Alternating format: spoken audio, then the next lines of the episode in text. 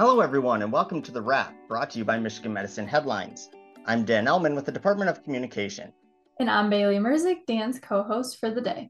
Today, The Wrap will serve as the perfect forum to discuss quality forums at Michigan Medicine and why these new events are so important. Now, before we get into that, be sure you go back and get caught up on any episode of The Wrap you may have missed. You can find the shows on iTunes, Stitcher, Google Play, or any other podcast hosting platform. New episodes debut weekly, can also be found on the Michigan Medicine YouTube channel, and as part of the Headlines Week in Review. All right, let's dive into our discussion on quality forums with two of our Michigan Medicine team members. First, can the two of you introduce yourselves and explain your roles in the organization? I'm Dawn Scavars. I'm the uh, program manager for the Quality Forum. Um, just kind of oversee those uh, events. And I'm Amy Varecki. I'm a senior project manager in pharmacy innovations and partnerships, and I do a lot of work with the medical group quality. Excellent. All right. So now we've mentioned quality forums quite a bit already in the first uh, intro here for the for the show. What are quality forums and why have they been created? So the quality forum purpose um, is to spotlight teams in the institution that are advancing quality care, uh, patient care, and um, we're hoping to just educate people on this great work that's going on and hopefully have, you know, uh, discussions and maybe some of this work can spread into other areas of the institution. So when, if people are interested, um, when is the forum held and who can attend these, these forums? Um, the forum is held bi-monthly usually on Thursdays, and it's at varying times. Um, lately, it's been like at noon or 5 o'clock p.m. Um, anyone can attend. We are looking for people within um, that are looking to learn about quality improvement work. So, what sort of topics are coming up in the future that that either our listeners and and um, you know uh, viewers will be interested in, or maybe that you're just interested in? Yeah, good question. Um, we actually have a couple of presentations um, coming up. Well, first of all, I just want to say Amy's presentation that she did last week was phenomenal. Thank you, Amy. Um, but we do have uh, Dr. Vemuri and his team, and they're going to be presenting on reducing delays in aortic emergency transfers. And then another one that we have um, in a few more months is Dr. Tapper and team. They're going to be presenting on uh, reducing cirrhosis readmission work. So I just wanted to add really quick too. We didn't really include this in there, but um, we usually put the invites in headlines, um, so you can find it in the events and headlines. Um, so there's many different places you can get to the invite um, for those that are interested. Um, so let's turn to Amy now. Recently, you presented, um, like Dawn mentioned. So can you give us an overview of the project that you presented on? Yes, of course. and I want to thank you, Dawn, first, and your team for inviting us to present. I think we were one of the first um, quality forums.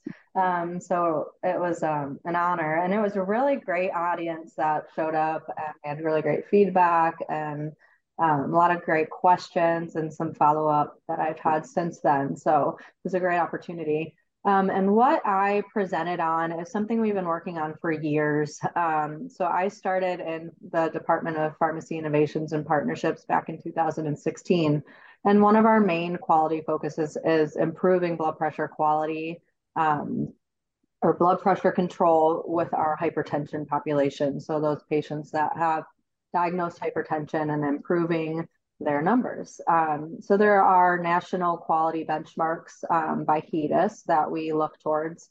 Um, and the benchmark for blood pressure is 140 over 90. So our goal, our overarching goal is to help our patients with hypertension achieve that number um, or below is what our goal is. And so I sit in this um, department that houses clinical pharmacists. So we have pharmacists that are housed in each of our ambulatory care, primary care offices. And so there's 14 of those each provider has an opportunity to refer patients to a pharmacist for hypertension management. So that includes any medications that that patient might be on for their blood pressure control. Um, the pharmacists in our clinics can independently manage those medications, so increase or lower the dosage or add or take off one of those medications according to a protocol that we have set out. Um, They also manage a couple other disease states, diabetes, hyperlipidemia. Um, but for the purposes of my presentation last week, I mainly talked about blood pressure control. Um, so we had um, some research and data that we pulled back in 2016 to kind of really hone in on the population that we thought would really make a difference and include improving our blood pressure control as a medical group. Um, and what we found was that the patients that we saw in September, um, in December, so the patients we saw in September that had an out of control blood pressure, and then three months later in December still had an out of control blood pressure, and they actually had the same blood pressure. So that means we didn't follow up with them um, which our recommended follow up for elevated blood pressure is two to four weeks. So when we're checking that three months later and they haven't had follow up, that's not great. Um, so we really wanted to figure out how to identify just those people. Um, and what we did was develop a best practice advisory. So when a patient's being roomed by a medical assistant, they have their blood pressure taken just like any of us that go into a clinic. And this isn't just patients with hypertension. This is anybody who walks in a primary care office and they're going to see their doctor. So they have their blood pressure taken and it's above that 140 over 90 threshold that I discussed. Um, and so it flags the patient and tells the medical assistant, hey, this blood pressure is elevated. Please recheck in five minutes. and so a lot of our MAs in the clinics have um, adopted these little like timers where five minutes later they'll go and check on the patient again. Um, and a lot of times it's falsely elevated that first reading because the patient's rushing in, they might be stressed about something, um, they just got done walking across the clinic. Um, and we really want them to be a little bit more rested, have a chance to calm down, um, you know, get settled in. And so that five minutes has really made a difference. Um, our data in the beginning showed up to 40% of patients at their second blood pressure reading, they they came below threshold. So we're really helping just with that recheck, we're identifying those patients who truly need follow-up. Um, so if they do have a elevated blood pressure at the second reading, then it prompts um, a referral to see our pharmacist um, following their visit with their, their physician or other provider that they're seeing that day. Um, and then I, I, went into some community pharmacy work that we're doing, a partnership with Meijer um, that we started in 2016 and have expanded to five stores that we're partnered with. Um, we have clinically trained pharmacists at Meijer that see our Michigan medicine primary care patients, regardless of what filling um, prescription filling pharmacy that they use. Um, so that's really increased our access um, for patients to have hypertension management. That's awesome. So as one of the first to present at, you know, a quality forum, what was sort of the reception like from those who attended? You know, what was that experience like for you? Were you able to learn from them as well? Um, yeah, I think it was a really, really great audience. So across the system, and I, I think I really enjoyed like the questions that I got and follow up, and you know, everyone really gets excited about our, especially our community pharmacy partnership. Um, we're one of the only ones in the nation that do this type of partnership. Um, and those Meijer pharmacists have full access to our patient charts. Um, they've gone through hypertension management training. Um, so it's really great to hear um, or see the reception of that program in particular because um, it's so unique. And then utilizing clinical pharmacists on our care teams is so important and shown so many great outcomes um, that it's it's really I'm really grateful to, to, be able to present and tell others um, within our medical group about everything we're doing. Yeah, so that was a great project um, that you presented. So, what looking toward the future? Um, do you have any other plans or, you know, expanding um, your research or anything like that in the future? Um, yeah, we are actually continuing blood pressure control as a, a main focus measure in quality um, for the medical group. And so we're really, really uh, turning our focus back on the workflow adherence to that best practice advisory, making sure that MAs um, there's been a lot of like turnover and new MAs, so making sure everybody knows the proper workflow um, because we've shown, I, I said, um, if they're following that workflow and rechecking um, and that patient's getting referred uh, to a pharmacist for appropriate follow up, we're showing a lot better outcomes. Um, and with the COVID pandemic and virtual health, and a lot of those things have really changed the environment since we started this um, back in 2016, 17. Um, we're really focusing, we built, you know, a place in the medical record system where we could put home blood pressure readings so they count. Um, a lot of patients have a home blood pressure machine now, especially if they have diagnosed hypertension.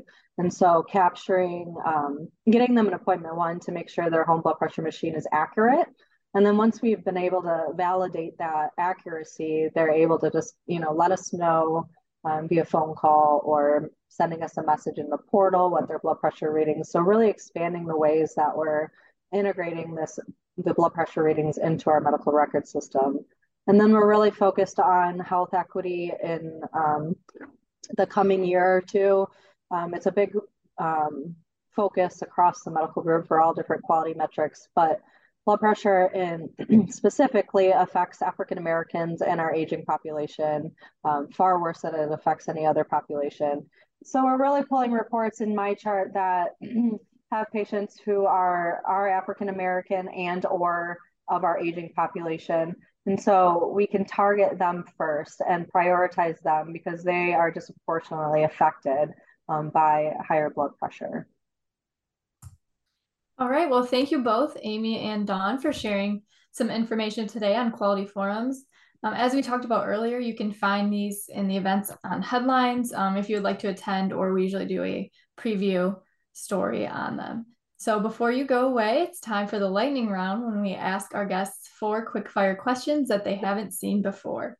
Amy, your March Madness bracket didn't do so well, so we are going to put you in the hot seat. are you ready to go? I'm ready. All right, so Bailey just mentioned March Madness, but this uh, this time of year also marks the beginning of baseball season. Are you into baseball, and if not, are there any other sports you do follow closely? I am into baseball. Go Tigers. Yes. Good answer. okay, so spring is about to spring. What is your favorite springtime activity? Uh, my favorite springtime activity is probably running. Um, I'm an avid runner, and so springtime weather allows me to get off the treadmill and out onto the roads. All right, so we've asked this throughout Women's History Month. Who is one woman that has mentored or played a major role in your success during your career? during my career. Actually, my current boss. Um, and so she's listening to this. I'm not um, not trying to puck her up, but honestly, she's I've been with her since 2016, and she's an excellent mentor. She's a very innovative thinker. Um, and she really takes the time to walk through new projects and uh, different visions across the system. And I've really enjoyed a lot of growth since I started working with her, and she's um, I think a lot of people across the system recognize her for that as well.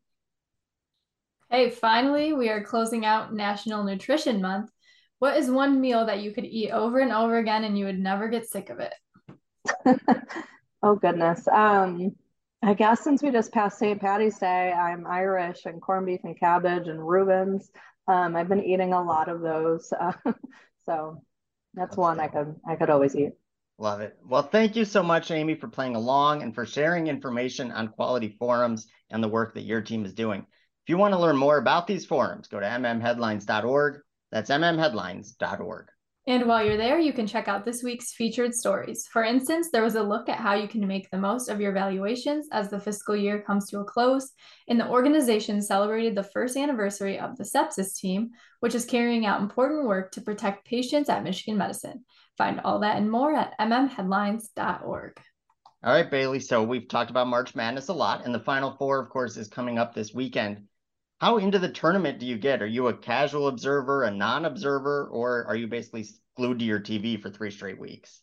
It depends how my bracket's doing. Um, like right now, I have no teams left, so I don't care as much. But at the beginning, yes, I am glued to the TV because we have a big family bracket tournament. So um, I have to watch and see where I am in the standings all the time. So, um, what about you? Yeah, so I'm way into it. Um, I don't think, first of all, I don't think anyone has any of the teams left. It's been such a weird year. Um, but yeah, I'm basically glued to the TV for three straight weeks. I think that is uh, reasonable to say. Um, and I'm always rooting for the underdogs. So I always, you know, I probably don't pick them in the brackets, but I'll just still be sitting there rooting for them. I think that's one of the, the beauties of the tournament. So I pretty much love it. Now, who's your prediction now to win the championship now that we know the final four teams? I'm going with UConn. Yes, I was going to say UConn as well. All right. So now, now everyone in Connecticut can love us. Or Iowa for the women's. Yes, Iowa women look amazing. Caitlin Clark is incredible. Okay. It's time for the weekly trivia contest. This week's question is Which two inpatient teams recently earned recognition for their work on sepsis? Once again, which two inpatient teams recently earned recognition for their work on sepsis? You can find the answer in this week's headline story, and once you know it, you can send it to headlines at med.umich.edu for the chance to win a prize. That's all the time we have for this week. Thank you so much to Amy and Dawn for joining us, and thanks, as always, to all of our listeners and viewers for everything you do for patients, families, and each other. We'll see you next week.